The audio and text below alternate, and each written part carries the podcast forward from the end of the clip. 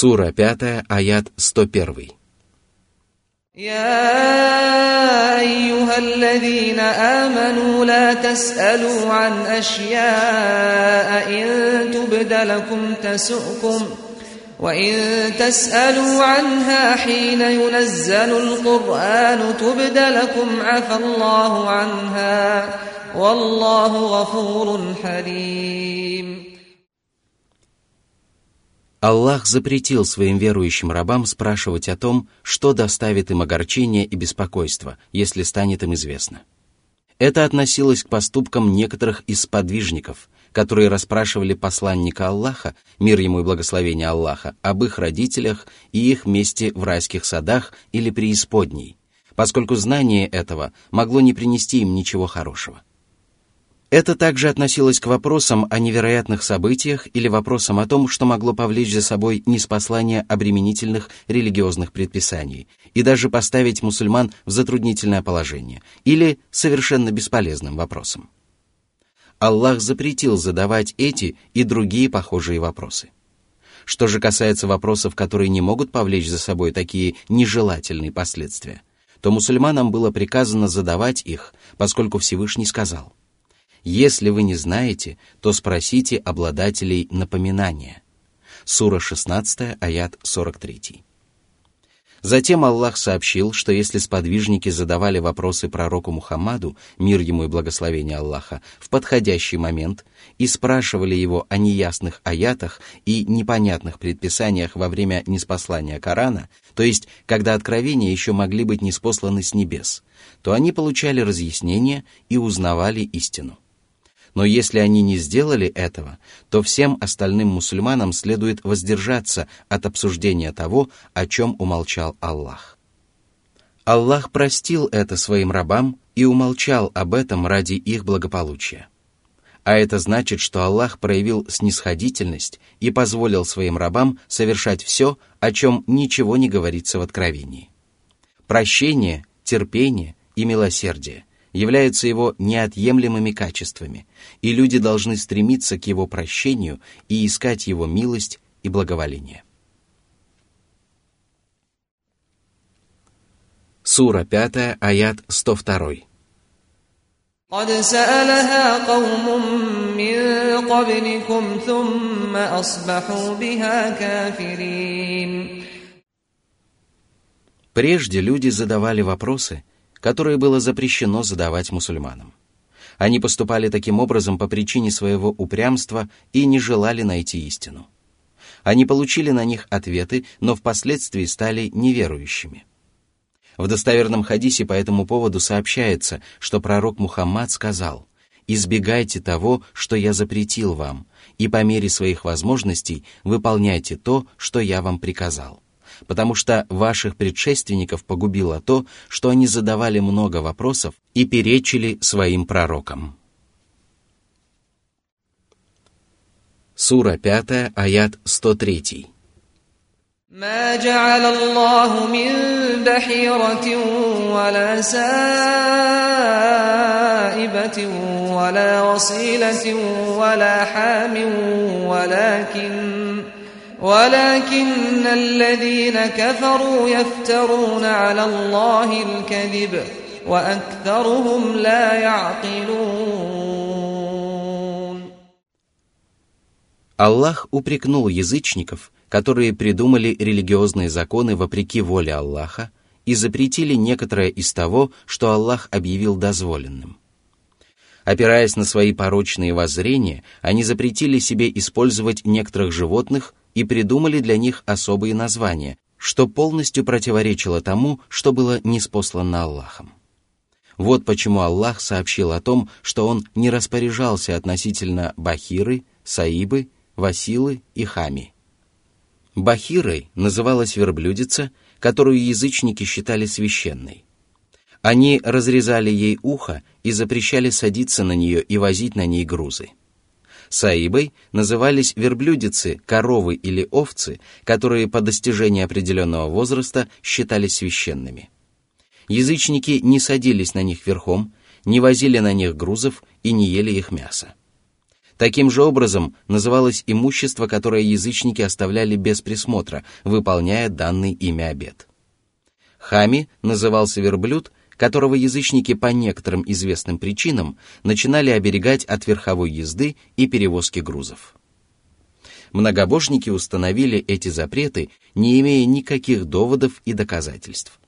Они возвели на Аллаха навет, причиной которого было их невежество и безрассудство – и поэтому Аллах сказал, что большинство их были людьми неразумными. Они не опирались на священные тексты и разумные доводы, но были обольщены собственными воззрениями, построенными на невежестве и несправедливости. Сура 5, аят 104.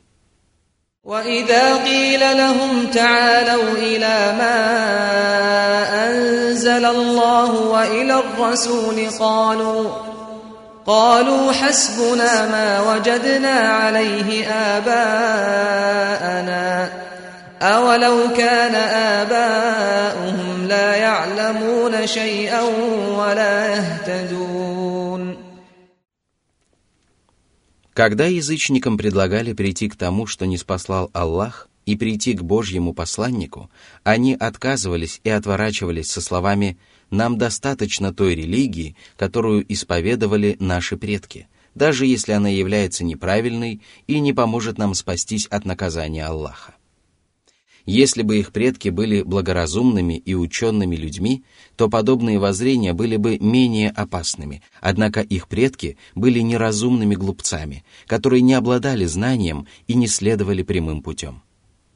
Горе же тем, кто слепо повинуется людям, лишенным правильных познаний и неспособным здраво мыслить, кто отказывается руководствоваться тем, что не спаслал Аллах, и не желает следовать путем Божьих посланников, хотя именно этот путь наполняет сердца людей знанием, верой, прямотой и убежденностью. Сура 5, аят 105. يا أيها الذين آمنوا عليكم أنفسكم لا يضركم من ضل إذا اهتديتم إلى الله مرجعكم جميعا فينبئكم بما كنتم تعملون Аллах приказал верующим проявлять усердие для того, чтобы исправиться, достичь совершенства и верно проследовать прямым путем. Ибо если они исправятся и обретут праведность, то заблудшие люди, которые свернули с прямого пути, и не отказались исповедовать правую веру, больше не причинят им никакого вреда, а будут вредить только самим себе. Это совершенно не означает того, что раб не причинит себе вреда, если откажется призывать окружающих к одобряемому и предостерегать их от предосудительного – потому что человек не встанет на прямой путь полностью, пока не будет призывать окружающих к одобряемому и предостерегать их от предосудительного во всех случаях, когда это обязательно. И если даже он не способен удержать людей от предосудительных поступков рукой или языком, то он должен упрекнуть их за ослушание в сердце, и тогда заблуждение окружающих не причинит ему вреда. А когда наступит день воскресения – все творения будут собраны перед Всевышним Аллахом, который поведает им обо всех добрых и злых деяниях, которые они совершили. Сура 5, аят 106. يا أيها الذين آمنوا شهادة بينكم إذا حضر أحدكم الموت حين الوصية حين الوصية اثنان ذوى عدل منكم أو آخران من غيركم أو آخران من غيركم إن أنتم ضربتم في الأرض فأصابتكم مصيبة الموت تحبسونهما من بعد الصلاة فيقسمان بالله إن ارتبتم لا نشتري به ثمناً إن ارتبتم لا نشتري به ثمنا ولو كان ذا قربى ولا نكتم شهادة الله إنا إذا لمن الآثمين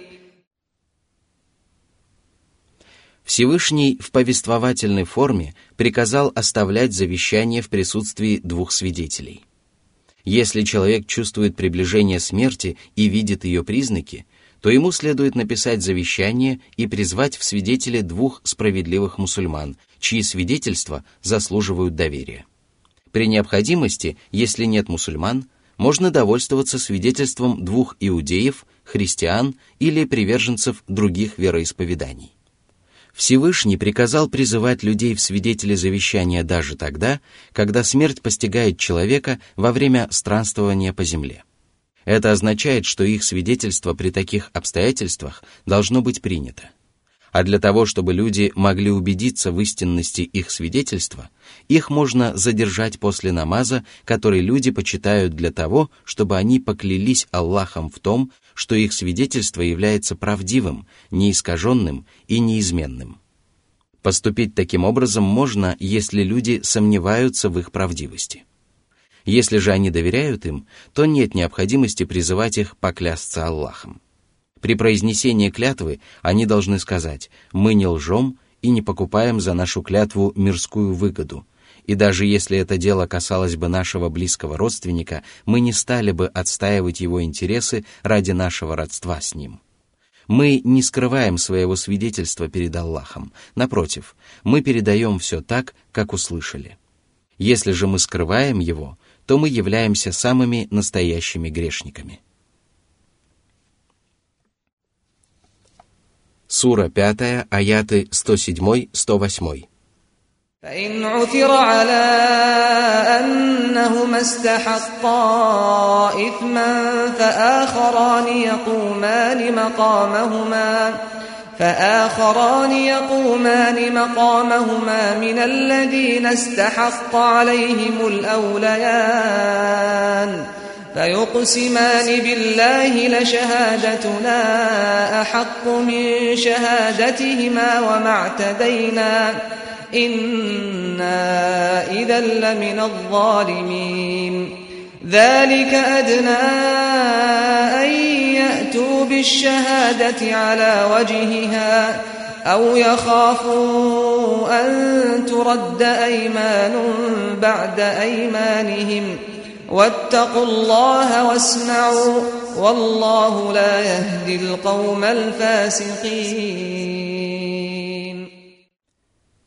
Если косвенные улики будут указывать на то, что оба свидетеля солгали и предали оказанное им доверие, то двое мужчин из числа правоприемников покойного, приходящиеся ему самыми близкими родственниками, должны поклясться Аллахом и сказать наше свидетельство вернее их свидетельства, потому что они солгали, исказили завещание и предали оказанное им доверие. Если же мы поступаем несправедливо, приступаем к границе дозволенного и приносим лжесвидетельство, то мы являемся самыми настоящими беззаконниками. Разъясняя смысл этого свидетельства, его подтверждения и возможного опровержения родственниками покойного в том случае, если обнаруживается ложь свидетелей, Всевышний Аллах сказал, что эти обстоятельства побуждают свидетелей говорить правду, поскольку в противном случае их клятвы могут быть не приняты и опровергнуты правоприемниками покойного. Аллах не ведет прямым путем людей, которые являются нечестивцами и не желают прислушиваться к верному руководству и следовать прямым путем. Из всего сказанного следует, что если смерть настигнет человека во время путешествия или при других похожих обстоятельствах, когда возле него может не оказаться свидетелей или заслуживающих доверия людей, то ему следует оставить завещание в присутствии двух справедливых мусульман. Если же он сможет найти только двух неверующих свидетелей, то ему разрешается оставить завещание в их присутствии но поскольку они являются неверующими, правоприемники покойного могут усомниться в их правдивости, и тогда свидетели после намаза должны поклясться в том, что они не предали оказанного им доверия, не солгали, не изменили завещание и не исказили его. Этой клятвой они могут отвести от себя любые подозрения. Но если родственники покойника не верят им, поскольку косвенные улики будут указывать на их лжесвидетельство – то при желании двое из правоприемников покойного могут поклясться Аллахом в том, что их свидетельство вернее предыдущего свидетельства и что двое предыдущих свидетелей предали оказанное им доверие и солгали. В этом случае их притязания должны быть удовлетворены.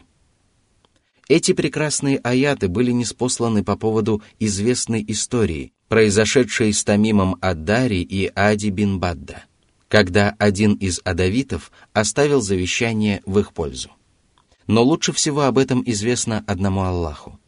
Что же касается этих прекрасных аятов, то из них можно извлечь несколько религиозных предписаний. Во-первых, составление завещания узаконено шариатом, и находящемуся при смерти человеку следует оставить завещание. Во-вторых, Завещание признается действительным, даже если человек находится при смерти, пока он сохраняет здравый рассудок. В-третьих, для освидетельствования завещания необходимо присутствие двух справедливых мужчин. В-четвертых, при крайней необходимости свидетели завещания перед смертью и при других обстоятельствах могут быть неверующие. Этого мнения придерживался имам Ахмад. Многие другие богословы полагали, что это предписание было аннулировано, однако их утверждения являются безосновательными. В-пятых, из смысла этого предписания следует, что свидетельство неверующих по другим вопросам также может быть принято, если нет других свидетелей. Этого мнения придерживался шейх Улислам ибн Таймия. В-шестых, мусульманину разрешается отправляться в поездку вместе с неверующим, если это не представляет для него угрозы. В-седьмых, шариат разрешает отправляться в торговые поездки. В-восьмых, если правоприемники покойного сомневаются в правдивости свидетелей, но не имеют оснований для того, чтобы обвинить их во лжи, то они могут задержать их после намаза и потребовать от них принести клятву, упомянутую Всевышним Аллахом.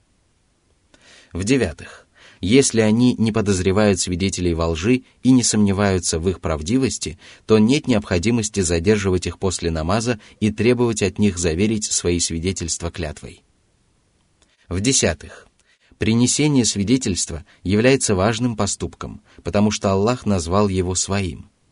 Это означает, что люди обязаны внимательно относиться к своим свидетельствам и соблюдать при этом справедливость. В одиннадцатых. Если правдивость свидетелей можно подвергнуть сомнению, то их разрешается подвергнуть испытанию и разлучить для того, чтобы выявить правдивость или лживость их свидетельств. В двенадцатых. Если улики указывают на лживость душеприказчиков, то двое близких родственников покойного должны поклясться Аллахом в том, что их клятвы правдивее клятв свидетелей и что они предали оказанное им доверие и солгали. Затем они должны получить то, на что они притязают, и косвенные доказательства этого, подкрепленные их клятвами в данном случае, могут выступать в роли прямых доказательств. Сура 5, аят 109. يوم يجمع الله الرسل فيقول ماذا أجبتم قالوا لا علم لنا إنك أنت علام الغيوب Всевышний сообщил о дне воскресения и тех ужасных событиях, которые произойдут в этот день. Аллах соберет всех посланников и спросит их, что вам ответили ваши народы? Они скажут, Господь наш, все знания принадлежат Тебе, и Тебе лучше известно об этом. Ты ведаешь все сокровенное и явное. Сура 5, аят 110. إذ قال الله يا عيسى ابن مريم اذكر نعمتي عليك وعلى والدتك إذ أيدتك بروح القدس إذ أيدتك بروح القدس تكلم الناس في المهد وكهلا وإذ علمتك الكتاب والحكمة والتوراة والإنجيل. وإذ تخلق من الطين كهيئة الطير بإذني فتنفخ فيها فتكون طيرا بإذني وتبرئ الأكمه والأبرص بإذني وإذ تخرج الموتى بإذني وإذ كففت بني إسرائيل عنك إذ جئتهم بالبينات فقال الذين كفروا منهم إن هذا إلا سحر مبين Аллах велел Исе, сыну Марьям, поминать душой и сердцем милость, которая была оказана ему и его матери, и благодарить его за эту милость, выполняя все, что от него требовалось. Ему действительно была оказана милость, которой не были удостоены остальные творения. Всевышний поддержал его духом и откровением, которое очистило его и придало ему силы для выполнения его велений и призыва людей на его путь. Есть мнение, что Святой Дух — это ангел Джибрил, которому было поручено помогать пророку, сопровождать его повсюду и поддерживать его в трудные минуты. Аллах позволил Исе говорить с людьми в колыбели и тогда, когда он стал взрослым. Здесь речь идет не об обычной человеческой речи, а о словах, которые приносят пользу тому, кто говорит, и тем, с кем говорят. Такой речью является призыв к Аллаху. Подобно своим собратьям из числа твердых духом посланников, пророк Иса в зрелом возрасте вел с людьми полезные беседы, донося до них послание Аллаха, призывая их к добру и удерживая от зла. Однако он отличался от остальных посланников тем, что еще будучи младенцем в колыбели, он сказал, «Воистину, я раб Аллаха. Он даровал мне Писание и сделал меня пророком. Он сделал меня благословенным, где бы я ни был, и заповедал мне совершать намаз и раздавать закят, пока я буду жив. Он сделал меня почтительным к моей матери и не сделал меня надменным и несчастным. Мир мне в тот день, когда я родился, в тот день, когда я скончаюсь, и в тот день, когда я буду воскрешен к жизни. Сура 19, аяты с 30 по 33. Аллах научил его писанию и мудрости. Под писанием здесь подразумеваются как предыдущие небесные откровения, среди которых выделяется Тора, так и Евангелие. Все это позволило ему стать одним из самых знающих пророков среди сынов Исраила после Мусы. А под мудростью здесь подразумевается знание таинств Божьего закона, осознание пользы и смысла религиозных предписаний – умение вести проповедь, обучать людей и делать все необходимое надлежащим образом. По соизволению Аллаха он лепил безжизненные глиняные изваяния птиц и дул на них, после чего они превращались в живых птиц. По соизволению Аллаха он исцелял слепых людей, лишенных зрения и глаз, и прокаженных. По соизволению Аллаха он оживлял покойников – на такие ясные знамения и удивительные чудеса не способны ни врачи, ни остальные люди. Посредством этих знамений Аллах поддержал своего пророка Ису и его призыв. Аллах отвратил от него сынов Исраила, когда неверующие из их числа нарекли очевидным колдовством принесенную им истину, которая подтверждалась ясными знамениями, обязывающими уверовать в нее каждого человека. Они даже вознамерились убить святого пророка и предприняли для этого попытку, но Аллах отвратил от него их руки и уберег его от них. Аллах почтил своего раба и посланника Ису, сына Марьям, этими милостями и призывал его быть благодарным за них и выполнять все, что от него требуется святой пророк выполнил свой долг самым совершенным образом и проявил терпение, подобно своим собратьям из числа твердых духом посланников. Сура 5, аят 111. وإذ أوحيت إلى الحواريين أن آمنوا بي وبرسولي قالوا آمنا واشهد بأننا مسلمون Аллах велел своему пророку Исе помнить о милости, которая была оказана ему, когда у него появились последователи и помощники. Его апостолам было внушено уверовать в Аллаха и его посланника, потому что Аллах поселил в их сердцах эту веру и приказал им исповедовать ее устами своего посланника, которому это повеление было неспослано посредством откровения от Аллаха. Апостолы вняли этому призыву и сказали, «Мы уверовали, будь же свидетелем того, что мы стали мусульманами». Они объединили в себе внешнюю покорность, которая воплотилась в праведные деяния, и правую веру, которая была сокрыта в их сердцах и защищала их от лицемерия и маловерия. Апостолами называют помощников, поскольку в кораническом откровении говорится, «Когда Иса, Иисус, почувствовал их неверие, он сказал, «Кто будет моим помощником на пути к Аллаху?» Апостолы сказали, «Мы – помощники Аллаха. Мы уверовали в Аллаха. Будь же свидетелем того, что мы мусульмане». Сура 3, аят 52.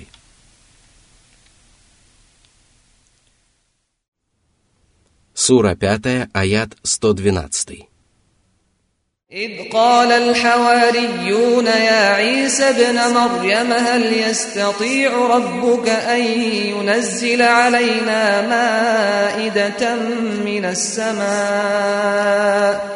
قال اتقوا الله إن كنتم مؤمنين Апостолы задали святому пророку этот вопрос не потому, что они сомневались в могуществе Аллаха. Они хотели обратиться к нему с предложением и сделать это тактично.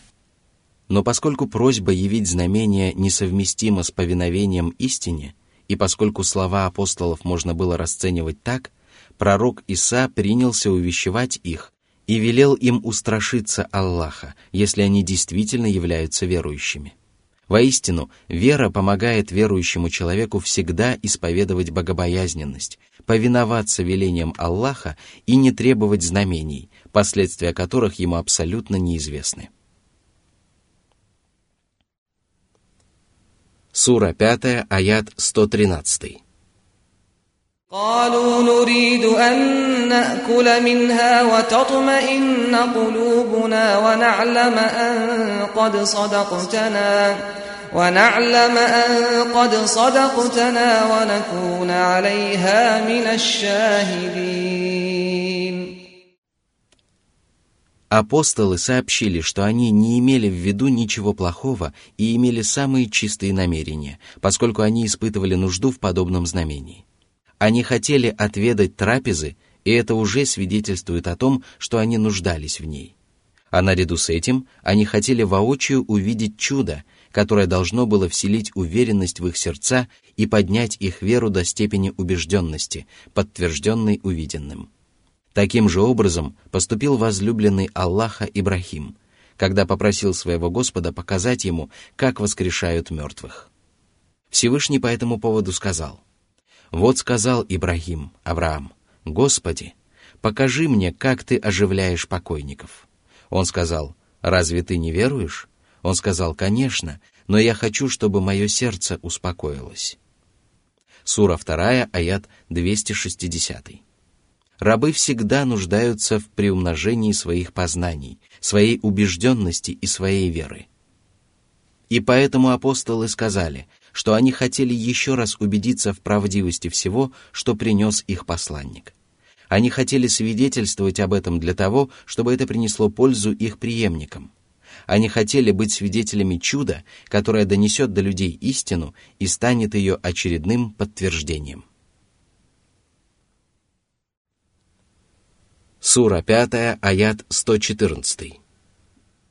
قال عيسى ابن مريم اللهم ربنا أنزل علينا مائدة من السماء تكون لنا عيدا لأولنا وآخرنا وآية منك وارزقنا وأنت خير الرازقين Когда Иса, сын Марьям, услышал слова апостолов и осознал их истинный смысл, он согласился удовлетворить их просьбу и попросил Аллаха не спаслать им трапезу, которая станет праздником и пиршеством для присутствующих, и великим знамением, которое будут помнить на протяжении долгих лет. Таким же образом Всевышний Аллах сделал праздники и религиозные обряды мусульман напоминанием о его знамениях и обычаях посланников – их прямой стези и его милости по отношению к ним. Сура 5, аят 115. قال الله إني منزلها عليكم فمن يكفر بعد منكم فإني أعذبه عذابا لا أعذبه أحدا من العالمين Если человек становится свидетелем удивительного знамения и отказывается уверовать, проявляя упрямство и поступая несправедливо, то он действительно заслуживает мучительное наказание и суровое возмездие. Следует знать, что Всевышний Аллах обещал не спаслать трапезу и пригрозил подвергнуть этому суровому наказанию тех, кто не уверует после этого, однако Аллах не упомянул о том, что трапеза была неспослана им. Существует мнение, что она действительно не была неспослана, потому что апостолы не согласились на такие условия. Это мнение подтверждается тем, что об этом событии не упоминается в Евангелии, которое находится в руках христиан. Согласно другому мнению, трапеза была неспослана в соответствии с обещанием Аллаха, поскольку Аллах не нарушает своих обещаний. И если оно не упоминается в Евангелиях, которые имеются у христиан, то оно может относиться к той части Писания, которую они позабыли после того, как она была возвещена им – Возможно также, что это событие вообще не упоминалось в Евангелии, поскольку оно пересказывалось людьми из поколения в поколение, и Аллах решил, что этого достаточно и не упомянул об этом в Евангелии. К такому выводу можно прийти из слов апостолов, пожелавших стать свидетелями трапезы Но лучше всего о произошедшем в действительности известно одному Аллаху.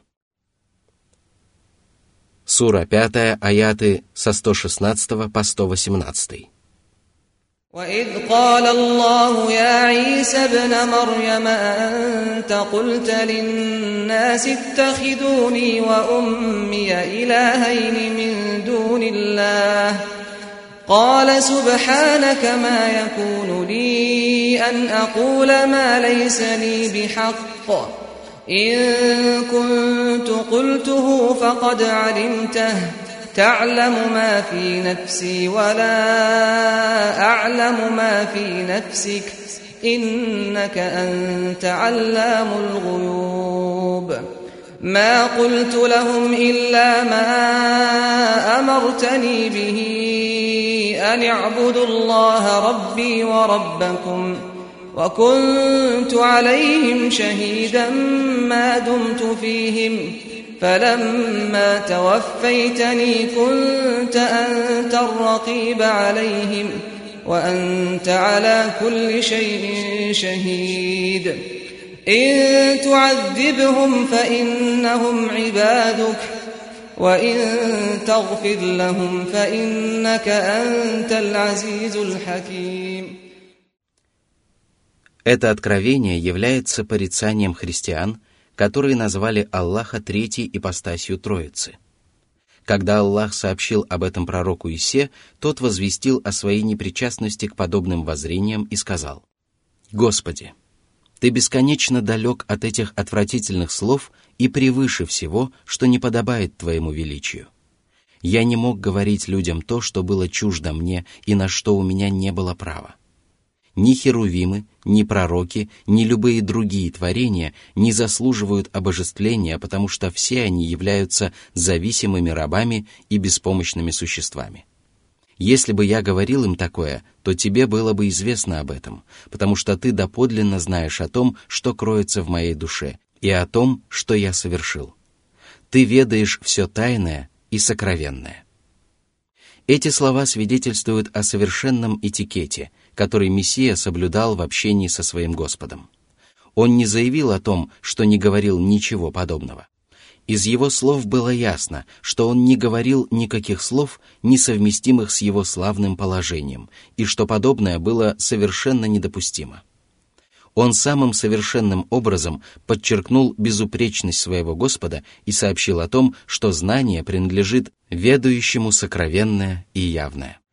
Затем святой пророк сообщил о том, что именно он приказал сынам Исраила. Он сказал, «Я говорил им только то, что ты велел мне сказать». Я являюсь рабом, покорным Твоей воле, и не осмеливаюсь ослушаться Тебя. Я велел им поклоняться одному Аллаху и искренне служить Ему одному. Это означает, что я запретил им обожествлять меня или мою мать и разъяснил им то, что я являюсь всего лишь зависимым рабом. Я возвестил им о том, что их Господь тоже является моим Господом. Я был свидетелем их деяний, пока находился среди них, и могу засвидетельствовать, кто из них выполнил мои повеления, а кто не стал делать этого. Когда же ты упокоил меня, ты стал наблюдать за ними, их сокровенными мыслями и тайными помыслами. Ты являешься свидетелем всего сущего благодаря своему знанию, слуху и зрению. Ты знаешь обо всем, о чем можно знать, и слышишь все, что можно услышать, и видишь все, что можно увидеть. Ты один воздаешь по заслугам своим рабам, поскольку тебе известно таящееся в них добро и зло. Ты властен подвергнуть их наказанию, ведь они являются твоими рабами. Ты проявляешь к ним больше сострадания, чем они сами к себе – Тебе прекрасно известно об их деяниях, и если бы они не были дерзкими ослушниками, то ты не стал бы наказывать их. Но ты можешь простить их, ведь ты являешься могущественным и мудрым Господом. Твое прощение является следствием твоего совершенного могущества. Ты не похож на тех, которые прощают по причине собственной слабости и бессилия. Ты мудр, и твоя божественная мудрость требует от тебя прощать тех, кто своими деяниями заслуживает прощения. Сура 5, аят 119. قال الله هذا يوم ينفع الصادقين صدقهم لهم جنات تجري من تحتها الأنهار تجري من تحتها الأنهار خالدين فيها أبدا رضي الله عنهم ورضوا عنه ذلك الفوز العظيم Когда наступит день воскресения, Всевышний Аллах разъяснит положение рабов и возвестит о том, кто из них добьется успеха, а кто погибнет – кто будет обречен на несчастье, а кто станет счастливым. В этот день правдивость принесет пользу правдивым людям, чьи деяния, слова и намерения соответствовали прямому пути и верному руководству. В день воскресения они увидят плоды этой правдивости, когда Аллах поселит их в правдивом месте возле могущественного владыки. Они попадут в райские сады, в которых текут ручьи, и пребудут там вечно – Аллах будет доволен ими, и они останутся довольны Аллахом. Это будет самое настоящее великое преуспеяние. Что же касается лжецов, то их участь будет совершенно противоположной. Их ложь и их измышления причинят им большой вред, и они будут пожинать плоды своих дурных деяний. Сура 5, аят 120. لله ملك السماوات والأرض وما فيهن وهو على كل شيء قدير Аллах властен над небесами и землей, потому что Он сотворил их и управляет ими по законам своего предопределения, законам своей религии и законам возмездия. Он властен над всем сущим, и для него нет ничего невозможного. Напротив, все сущее покорно его воле и подчиняется его повелениям.